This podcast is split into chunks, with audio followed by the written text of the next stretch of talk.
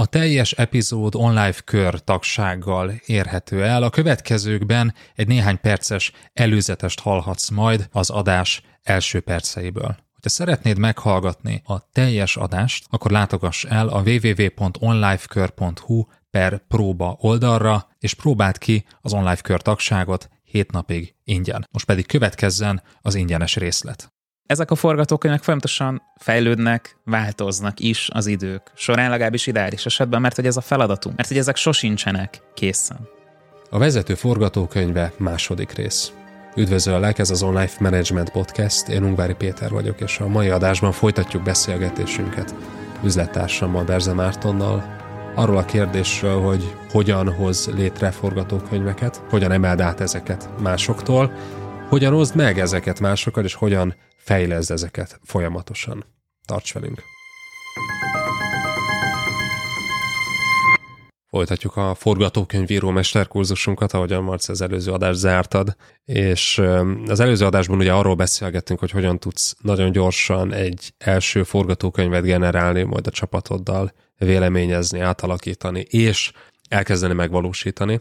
És ez az első módja annak, hogy egy új helyzetre egy forgatókönyvet generálj vagy szerez. De van ennek egy második módszere is, ami legalább ennyire hasznos lehet, főleg akkor, hogyha nem annyira sürgős a helyzet, vagy valamilyen nagyobb kihívásra keresel megoldást.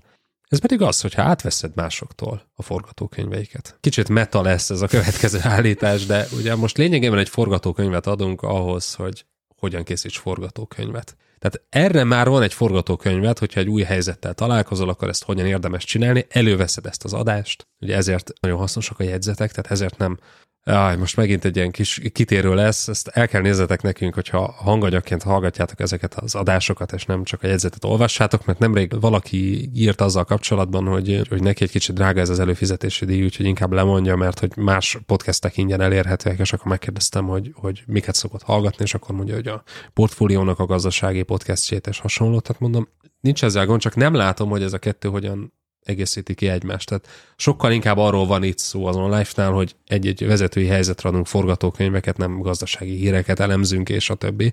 Tehát, hogyha ezt pusztán podcastként hallgatod, akkor szerintem van nálunk jobb választás. Már nem biztos, lehet, hogy ez podcastként is a, a legjobbak között szerintem van. egy jó, jó ige egyébként. Igen. Ez a megfelelő ige, inkább a helyettesítő termékként nem tudom Igen. elképzelni, mert hogy e helyet hallgatom. Tehát, hogy értem, tehát, hogy most arról beszélünk, hogy hogyan simítsál konfliktusok a csapaton belül, vagy arról, hogy miért szakad be az euró árfolyam én nem látom a kettőnek a helyettesíthetőségét, de biztos, hogy bizonyos szinteknél ez már helyettesíthető. Minden esetre, hogyha te hallgatod az Online Management podcastot, és nem magunkba beszélünk Petivel már 151. adás óta, akkor ez valószínűleg már megtörtént. Tehát valószínűleg már vettél át mástól forgatókönyvet, mert ahogy az előző epizódban is beszéltünk erről, hát azért elég sok jegyzetet inspirált, meg adásmenetet inspirált, forgatókönyvet inspirált, másoknak a forgatókönyve. Ügyes megoldása, jó gyakorlata, vagy épp ellenkezőleg rossz megoldása és rossz gyakorlata, és gondoltuk, hogy ott akkor érdemes kiigazítani. Új vezetőként egy problémás csapat élén, azt hiszem ez volt a címe mm. annak, a, annak az adásnak. Amikor ugye átveszel egy olyan csapatot menedzserként, ami problémákba ütközik, akkor használd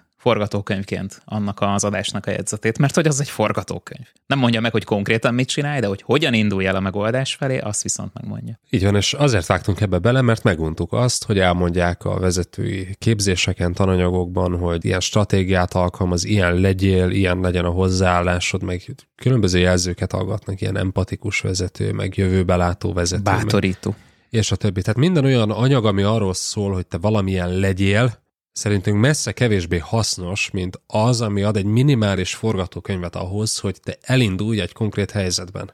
Valami legyél versus valamit csinálj. Így van. Tehát amikor mondjuk vezetés tragédiák idején valamilyen szörnyű esemény történik az egyik csapattagoddal, akkor mi, mit segít az, hogyha azt mondjuk, hogy legyél empatikus, legyen megértő? Mit jelent ez? Mit jelent ez?